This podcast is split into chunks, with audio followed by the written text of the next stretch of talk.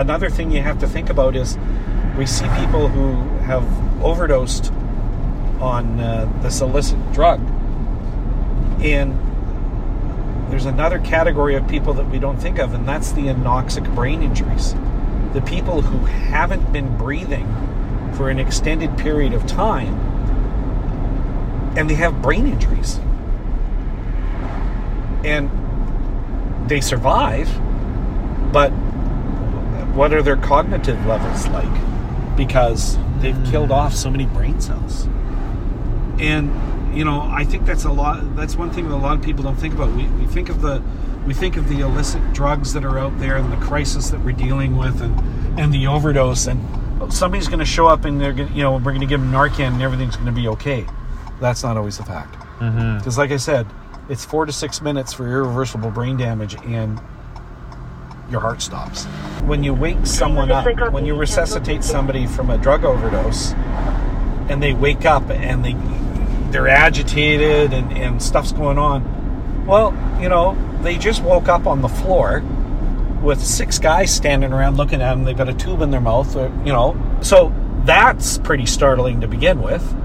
But the other factor is, is they weren't breathing, so they're not thinking straight. And a lot of the time, that's why you see these, you know, these, these situations where people are agitated is because they've been hypoxic. They've got this lack of oxygen that's been circulating. Yeah. So when they do wake up, they're confused. Sometimes they're combative. I've I've had people get very upset at me when we've resuscitated them. I don't take it personal. Hmm. I get it. I understand what's going on. Mm-hmm. And a lot of the time, like I said, it's this isn't the drug withdrawal that we're seeing. It's the fact that they haven't been breathing for the past five, ten minutes right. and you know we've had to resuscitate them for an extended period of time and uh, yeah they've Well, their their their brain is it's sort of like that little blue circle going on windows you're rebooting narcan is actually a very benign safe drug to use Okay. like anything there are inherent risks um, one thing that, that we're always having to be very cautious of is there is the possibility that you could put somebody into acute drug withdrawal when you reverse their overdose. So that's something that we have to be aware of. And, and again, it's it comes down to the emotionally and physically taxing part of doing the call. You know, there's the physicality of ventilating people for long periods of time. It's, it's, it's hard on your hands, right? You're holding, you know, a mask over someone's face and trying to ventilate them appropriately. Um, and ventilating them, sometimes you're in an awkward position. You're crouched. You're lying on the floor. You know, unfortunately, sometimes there's drug paraphernalia around, like needles and stuff on the floor. So you've really got to be careful. The mental toll, well, you know, that's another thing. I would say that if if it doesn't get at you a little bit, then there's a problem oh, sure. right? Yeah.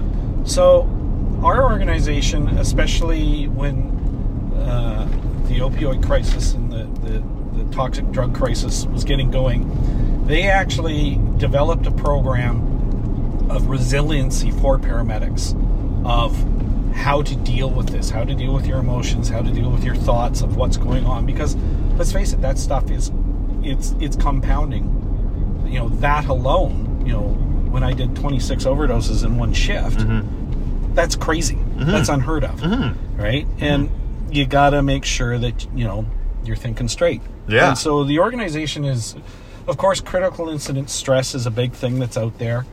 Um, and again our organization has a really good program for critical incident stress in checking in on employees, uh, paramedics, and dispatchers who have to deal sometimes with some very stressful situations, whether it be on the phone or in the street. We have to look after them. And so that's a big thing uh, on everybody's mind. 449 1120.